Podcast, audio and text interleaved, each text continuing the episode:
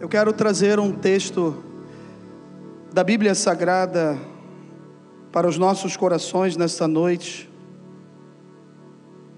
Naquilo que Deus ministrou ao meu coração. O título dessa mensagem é A soberania de Deus e os tipos de crente. A soberania de Deus e os tipos de crente. Lucas capítulo de número 5, a partir do verso 12. Diz assim a palavra do Senhor. Aconteceu que, estando ele numa das cidades, veio à sua presença um homem coberto de lepra.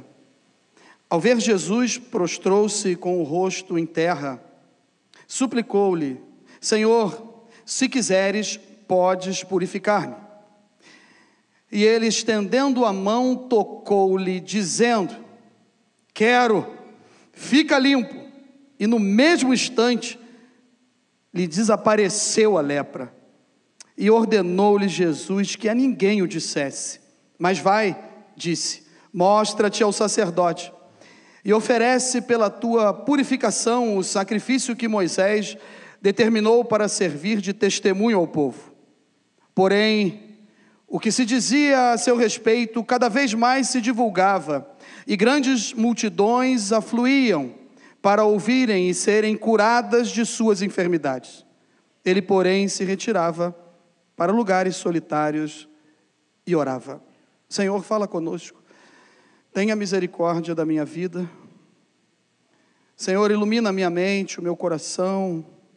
Usa-me como um instrumento, como uma ferramenta do teu evangelho. Fala com a tua igreja. Continua falando comigo Tenha misericórdia, perdoe os nossos erros, as nossas falhas. Cura-nos nessa noite e abençoa-nos no nome do Senhor Jesus. Queridos irmãos, nós estamos diante de um texto onde um homem, como nós lemos, coberto de lepra, se aproxima de Jesus. Em uma das cidades que Jesus estava pregando o evangelho do reino de Deus, um leproso ao saber que Jesus estava passando por ali, se aproximou dele e começou a dialogar com Jesus, a falar com Jesus e a dizer: Senhor, se tu quiseres, tu pode me purificar. E o Senhor falou: Eu quero, fica limpo agora.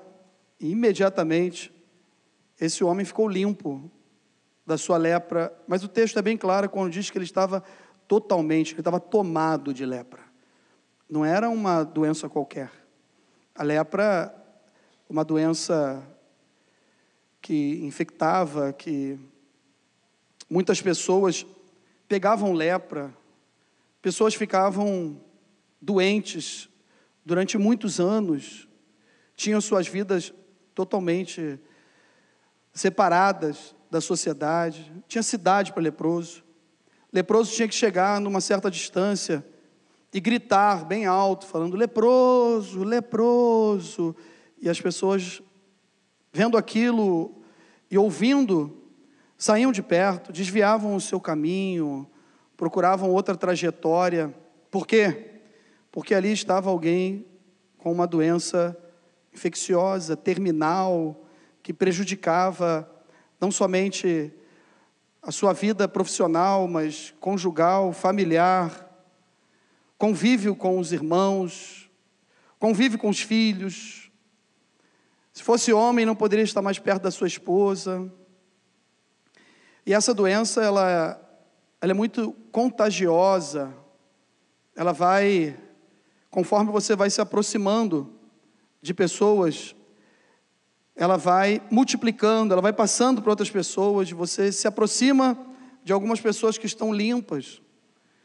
E se essas pessoas que estão limpas não ficarem alertas, se elas não vigiarem, elas são contaminadas. E eu lembrei, preparando essa mensagem, preparando esse texto, eu até ouvi algumas mensagens que diz respeito a essa passagem aqui. Eu ouvi algumas mensagens quando Deus estava falando ao meu coração sobre esse texto. Mas o que Deus colocou no meu coração foi totalmente diferente. Isso serviu para me ajudar para me dar um norte, para que realmente eu pudesse colocar esse texto no meu coração e ter a oportunidade de estar aqui com você nessa noite para compartilhar. E aí eu lembrei de alguns leprosos, personagens bíblicos que tiveram lepra. Por que, que eu falei da soberania de Deus e os tipos de crentes? Crentes que têm lepra. E por que, que eles têm lepra? A lepra, ela era dentro desse contexto aqui, principalmente no Antigo Testamento, associada ao pecado, comparada ao pecado, e com a ira de Deus, uma condenação de Deus, a maldição de Deus, a sentença de Deus contra a vida daquela pessoa que tinha lepra.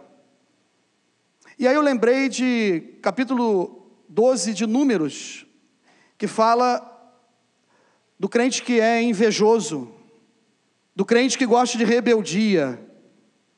Miriam, irmã de Moisés. O capítulo 12 começa dizendo que, por causa de uma mulher de Cuxi, uma cuxita, Arão e Miriam se revoltaram contra Moisés e falaram o seguinte: por que, que Deus só fala com você? Por que, que Deus também não fala conosco? Por que, que Deus só se relaciona contigo? Por que, que Deus chamou para a liderança? E a gente percebe que tem crente que é leproso porque ele é invejoso, porque ele não sabe se colocar no lugar dele onde Deus o chamou. Quando o povo de Israel atravessou o Mar Vermelho, a Bíblia diz que quando chegaram do outro lado com os pés enxutos, e algumas coisas nesse texto me chamam a atenção. Por exemplo, como que uma coluna levanta do lado direito, uma coluna de água do lado esquerdo, após Moisés tocar nas águas que Deus falou: fale ao povo de Israel que marche, e você toque nas águas. E ele obedeceu e tocou, e as águas subiram, se abriram, e o povo passou com os pés enxutos, secos, e chegaram do outro lado. E aí eu fico pensando: o anjo se posicionou atrás, entre o povo de Israel e o exército egípcio.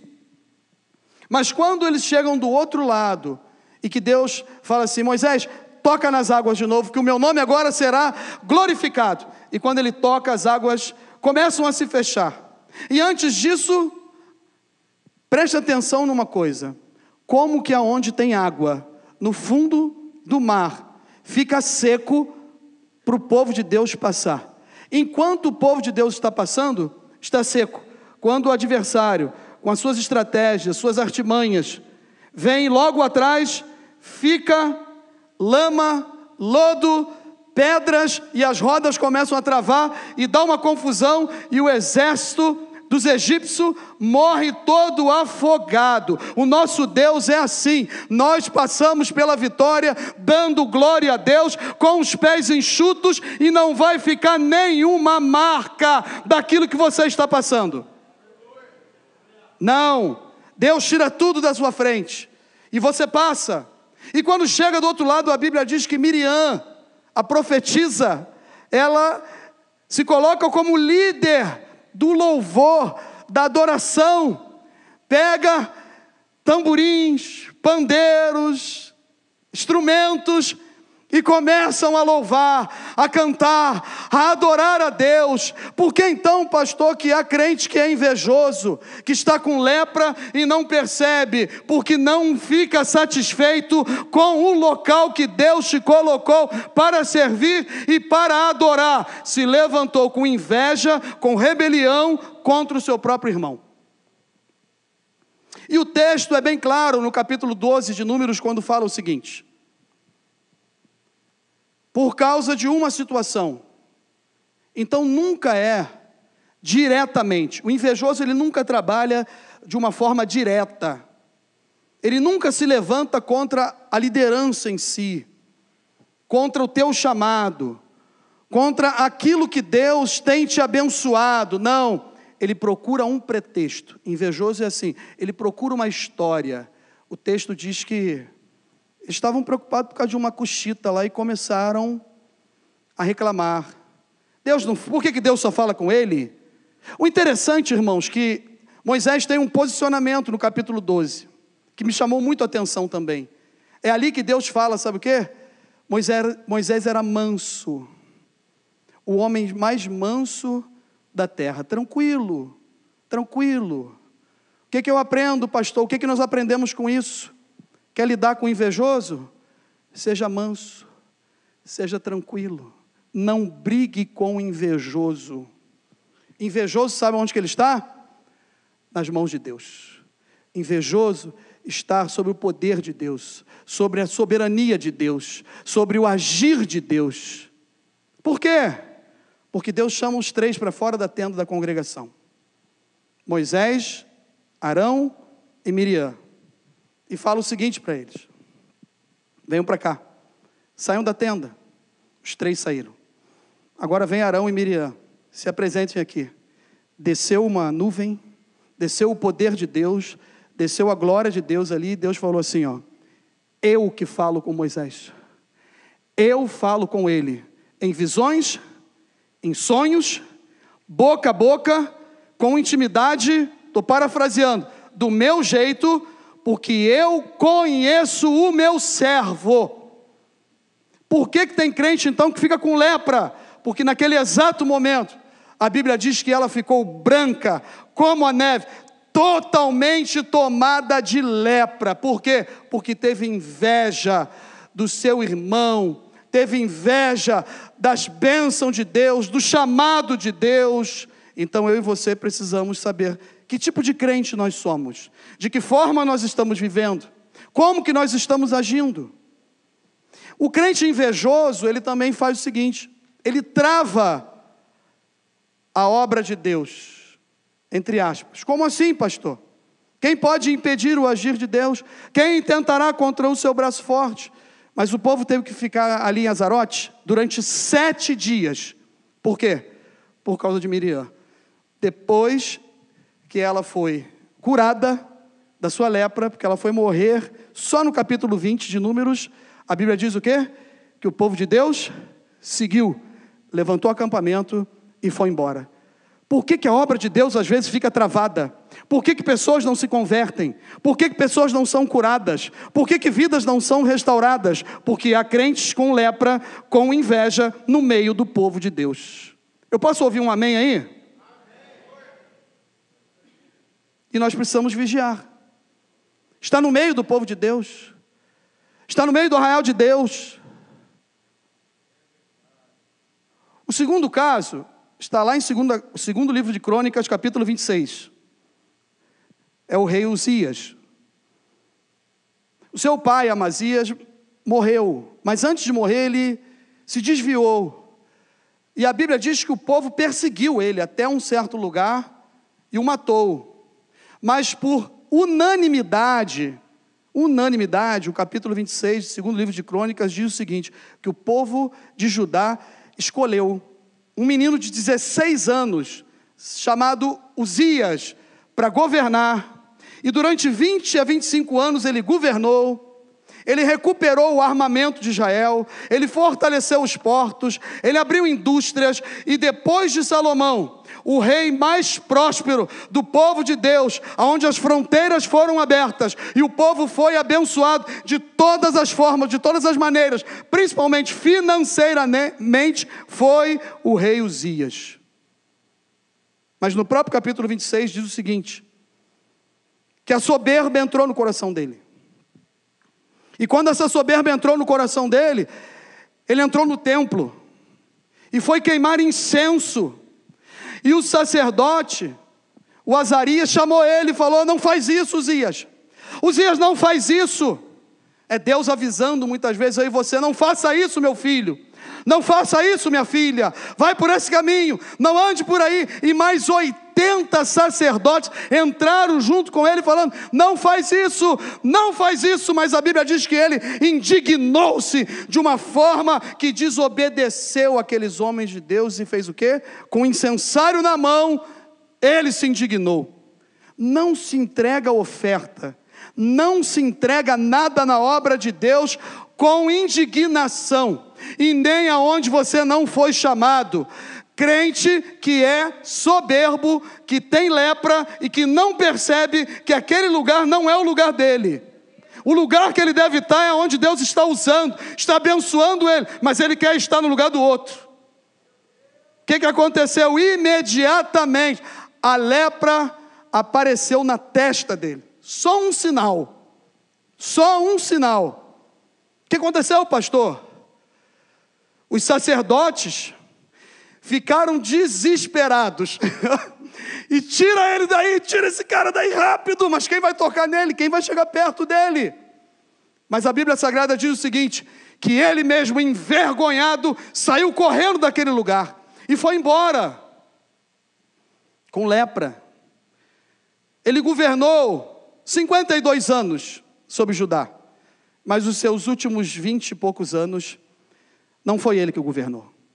Estava numa casa separada do palácio e viveu lá com lepra até morrer. Crente que tem lepra. Soberania de Deus e tipos de crente. Lepra está associada ao pecado.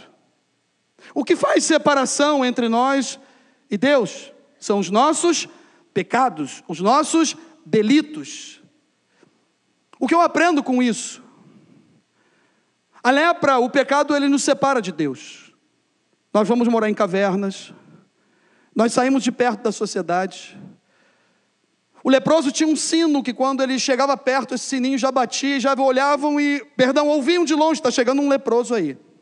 Sai de perto dele, não fica perto dele. E mais um leproso que me chamou muito a atenção na Bíblia Sagrada, dentro desse contexto do texto que lemos, está no capítulo 5, segundo livro de Reis, que conta a história de Geazi. Geazi é o moço de Eliseu. E quando Naamã chegou para ser curado, e que Eliseu nem se apresentou para ele, só mandou um servo lá e deu uma ordem: fala para ele se banhar no rio sete vezes, no Jordão, e vai dar tudo certo.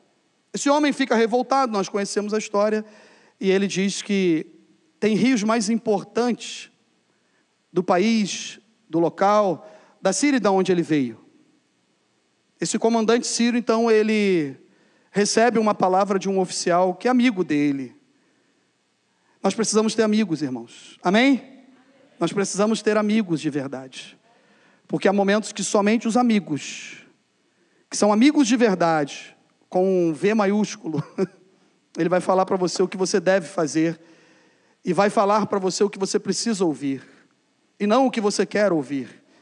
E vai falar para você o que você deve fazer e não aquilo que você quer fazer, que seu coração manda você fazer. E falou: Senhor, se esse homem lhe pedisse uma coisa difícil, o senhor iria fazer? Está lhe pedindo algo fácil. Ele foi lá, mergulhou sete vezes e foi curado. Só que ao sair da sua casa, quando uma jovem judia doméstica que ajudava na sua, a sua esposa, falou para ele que no seu país tinha um homem de Deus que iria curá-lo. Ele pegou muitos presentes, pegou prata, ouro, vestes celestiais, vestes finas, pegou bois, pegou animais e levou para dar de presente ao homem de Deus. Ao ser curado, o homem de Deus não quis nada disso. Quem faz a obra de Deus como servo de Deus, não quer receber nada em troca. O que receber em troca é consequência da bênção de Deus. Amém? Mas o Geazi estava ali. Crente ganancioso. Crente leproso ganancioso, que só faz as coisas se receber algo na frente de todo mundo. Faz um evento, faz uma programação, se não chamar para orar, fica chateado. Crente ganancioso. Crente que quer as coisas que não é dele. É isso aí, meus irmãos. Se bateu em mim, vai bater na turma toda. Ele saiu e foi atrás. Foi atrás do homem. Foi atrás do general, do comandante. Chegou lá e falou o seguinte: Olha só, o meu senhor ele está querendo. Acho que ele se arrependeu. Mas faz o seguinte, dá para mim algumas coisas aí. E aquele homem deu, deu vestes para ele, deu animais. A Bíblia diz que ele deu algumas coisas. E Quando ele voltou, Eliseu perguntou assim: Aonde que tu foi, Gezi? Não, eu não fui a lugar nenhum, eu estava por aqui. Estava aqui perto, estava aqui. Enquanto o senhor estava tirando um, soninho, eu fui aqui atrás ver algumas coisas. Não, eu não fui a lugar nenhum. Eliseu falou para ele assim: O meu espírito foi junto contigo. Eu sei aonde tu foi. Eu sei o que você estava fazendo. Meus irmãos, os olhos do Senhor estão sobre toda a terra. O Espírito Santo de Deus está aqui. O Espírito Santo de Deus está no Japão. O Espírito Santo de Deus está agora operando maravilhas aqui nesse lugar, em qualquer lugar, porque Deus é onipotente, onisciente, onipresente. Ele está aqui no nosso meio e ele sabe de todas as coisas. Ainda bem que vocês não sabem o que eu penso. Glória a Deus por isso. Vocês não conseguem entrar na minha mente. Quando ela viaja na maionese, eu falo: Senhor, tenha misericórdia de mim. Senhor, por que, que eu estou pensando isso? Me tira daqui desse lugar. Me tira desse sonho maligno que vai destruir a minha vida. Vai destruir, Senhor, tudo que o Senhor tem feito na minha história. E Deus repreende isso pelo poder que há no próprio nome do Senhor Jesus. O sangue de Jesus nos purifica de todo pecado.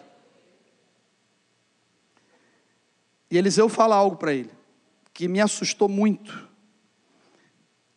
O crente ganancioso, ele não tem noção. Ele está recebendo tudo agora. Tudo aqui e agora. Esquece da eternidade em primeiro lugar e das gerações. E os filhos estão olhando para nós. Geazi recebeu uma palavra. A lepra que estava em Naamã, ela vai para ti, cabra, agora e para tua geração. Está na Bíblia, irmãos, capítulo 5, segundo livro de Reis. Não foi só para ele. Sempre tinha alguém na família daquele cara com lepra. Sabe por quê? Por causa dele por causa do pecado dele. Então eu e você, o que que nós estamos fazendo? De que forma nós estamos trabalhando nessa obra? Com ganância, querendo aquilo que não é nosso, que pertence a Deus. Portanto, nessa noite, dá glória a Deus, dá aleluia, louve ao Senhor, adore ao Senhor, a honra é dele, a glória é dele, o louvor é para ele. Não é para nós, não é nada para nós, não é nada nosso. A Bíblia diz que todas as coisas vão passar, mas a palavra do Senhor estará para sempre, eternamente. Isso não vai passar. Os montes, as épocas, os reis, os impérios, tudo vai acabar. Tudo que já existiu já acabou. E tudo que está existindo vai acabar também que não for da vontade de Deus, da direção de Deus, mas aonde Deus coloca a sua mão, tem vida e vida com abundância, e só Jesus pode nos dar isso. Crente ganancioso, que perde a bênção, de bobeira. Mas esse homem aqui me chama a atenção. Eu quero finalizar dizendo o seguinte: ele também era leproso ele também não tinha mais jeito. Quanto tempo ele estava separado da sua família? Quanto tempo ele morava numa cidade de leproso? Numa aldeia, separado das coisas de Deus, da sua família, separado da igreja, separado dos irmãos. Ele não ia nem uma festa mais, irmãos. Não podia, ele não era convidado para uma festa. Ele não podia estar em lugares públicos. Mas aí apareceu aquele que nós clamamos. Nós clamamos ao nome de Jesus. Ele nos ajuda a carregar a cruz. Tem cruz pesada aí, meu irmão? Tem um que nos ajuda. Ele está aqui nessa noite, no nosso meio, para limpar toda essa lepra, para limpar o pecado o pecado que jaz à porta, e cabe a mim a você dominá-lo, o pecado que, que tem salário, o salário dele é a morte, e o pai da mentira, aquele que inaugurou o pecado, aquele que trouxe a maldição, que veio para matar, roubar e destruir. Ele tenta fazer isso comigo, com você até hoje. Ele tenta deixar nós, eu e você, totalmente cheio de lepra, mas há poder no sangue do Senhor Jesus. O capítulo 4 de Lucas, no verso 27, diz o seguinte: que nos tempos de Eliseu, somente Naamã foi curado. Somente Naamã foi curado. Então não era qualquer um que era curado de lepra. E nós temos nos evangelhos curas dos dez leprosos, cura do Simão, o leproso, e tem esse homem aqui, esse anônimo, mas que me chamou a atenção. Por quê, pastor? Porque ele é um tipo de crente que Jesus gosta. Ele é o tipo de crente que reconhece quem é Senhor e pode tirar totalmente o pecado da minha vida e da sua vida. Ele estava tomado de lepra, mas ele reconheceu Jesus como Senhor. Ele ouviu falar de Jesus e não perdeu a oportunidade. Se aproximou e falou: Senhor, tu podes me purificar, tu pode mudar a minha história, tu pode mudar a minha vida. Tira esses pecados de mim. E Jesus falou: Eu posso e eu quero tocou no homem e no exato momento ele ficou totalmente limpo. Quem quer ser limpo do pecado aí nessa noite, há poder no sangue do Senhor Jesus. Ele cura, ele salva, ele liberta e ele batiza com o Espírito Santo. Está aqui no nosso meio, é Jesus de Nazaré. Então, pastor, o que a gente aprende com isso? Eu não posso ter Jesus só como abençoador, aquele que nos dá, aquele que nos abençoa. Quer ver uma pergunta fácil, com resposta mais fácil ainda? Fácil de se fazer, porque eu já sei a resposta. Fazer pergunta difícil é complicado, mas pergunta fácil é porque tem resposta fácil. Quem é abençoado por Deus? Levanta a mão. Tem faltado alguma coisa para você? Você tem saúde, você tem meios de locomoção, locomoção tem uma cama para descansar, tem um teto. Nós somos abençoados por Deus. Mas Ele não quer só nos abençoar, Ele quer ser Senhor da minha vida. Quando Ele é Senhor, o pecado começa a ir embora. Quando Ele é Senhor, Ele começa a limpar a minha lepra. Quando Ele é Senhor, Ele começa a falar o que eu preciso ouvir. Quando Ele é Senhor, Ele começa a ministrar na minha vida. Quando Ele é Senhor, a cura começa a acontecer. E tem cura nessa noite. Tem cura aqui para nós. Tem cura aqui. Os pecados estão indo embora pelo poder que há no nome do Senhor Jesus. Toda algema, toda prisão, toda barreira, todas as grades estão caindo por terra nesta noite, na minha vida e na sua vida, pelo poder que há no nome do Senhor Jesus. Então eu me aproximo. E reconheço que Ele é Senhor. E eu tenho fé. Eu tenho fé. Eu creio. É outra coisa que me chama a atenção desse anônimo. Eu creio. Ele crê que Jesus é o único. É o único.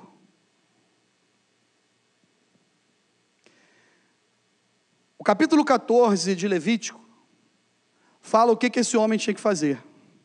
Quando Jesus chega para ele e fala assim: é o seguinte, não conta nada para ninguém, mas vai, vai lá agora até o sacerdote, se apresenta para ele e cumpre todo o ritual, oferece tudo segundo a lei de Moisés, para que você realmente seja notificado, vai receber lá, vai receber a tua alta dizendo que você está curado. Mas ele fez o contrário. Ele não precisou pegar isopo, estofo de carmesim, duas aves vivas. Ele não precisou pegar três, duas novilhas e um novilho. Ele não precisou pegar farinha. Ele não precisou pegar azeite. Ele não precisou preparar tudo isso um pouquinho de cada vez e nem pegar o cordeiro no oitavo dia, apresentar, ser imolado e aí ele ser realmente receber a sua alta e dizer assim: ó, passou os sete dias, no oitavo dia, agora você está totalmente curado. O, sacerdote, o sumo sacerdote ia falar isso para ele. Era alguém que tinha o poder, como um médico, para dizer: você foi, está curado dessa lepra. Não, apenas uma palavra, apenas um toque, e a vida daquele homem foi totalmente transformada. Basta uma palavra, vindo do trono da glória de Deus, e a minha vida e a sua vida será transformada, será curada, será modificada. Por quê? Porque o Cordeiro de Deus que tira o pecado do mundo é Jesus de Nazaré, é Senhor, e quando ele toca, muda. Quando ele fala, acontece. Ele tocou e ele falou: Estás limpo. E ele ficou limpo na hora, foi algo instantâneo, e ele não precisou cumprir nenhum tipo de simbologia, de cultura, de ritual, seguindo a lei e obedecendo a lei. Não. Aquele que cumpriu toda a lei, aquele que é poderoso em obras, aquele que é o Alfa e o Ômega, o médico dos médicos, o Rei dos Reis, o Senhor dos Senhores, que está aqui no nosso meio nessa noite e que estava lá junto com esse homem, falou: Eu quero, e se eu quero, vai acontecer. Esse é o tipo de crente que Deus gosta. Ele tem lepra. E eu não sei como ele contraiu. Eu não sei o que aconteceu. Eu não sei se ele chegou perto de alguém e pegou. Eu não sei se foi uma maldição. Eu não sei o que aconteceu, a Bíblia não diz, mas ela só diz o seguinte: ele se aproximou daquele que eu e você precisamos andar juntinhos, colado, do ladinho. Não solte a mão dele, porque quando nós soltamos a mão dele, a nossa vida vira uma desgraça. Mas quando nós andamos com Jesus, quando nós ouvimos a palavra de Jesus, as ovelhas de Jesus conhecem a sua voz. E quem ama Jesus, tem uma luta danada, mas tem que praticar essa palavra. Quem está junto comigo aí nessa luta, nessa batalha? Quem quer praticar essa palavra? Quem quer, quem quer deixar a lepra embora nessa noite? Vamos ficar em pé no nome do Senhor Jesus. Aleluia. Essa é a palavra que Deus colocou no meu coração. E não tem como, irmãos. Eu tinha que falar, eu consegui, eu falei. no tempo que nós temos. E que Deus continue nos dando graça. Que Deus continue tendo misericórdia de nós.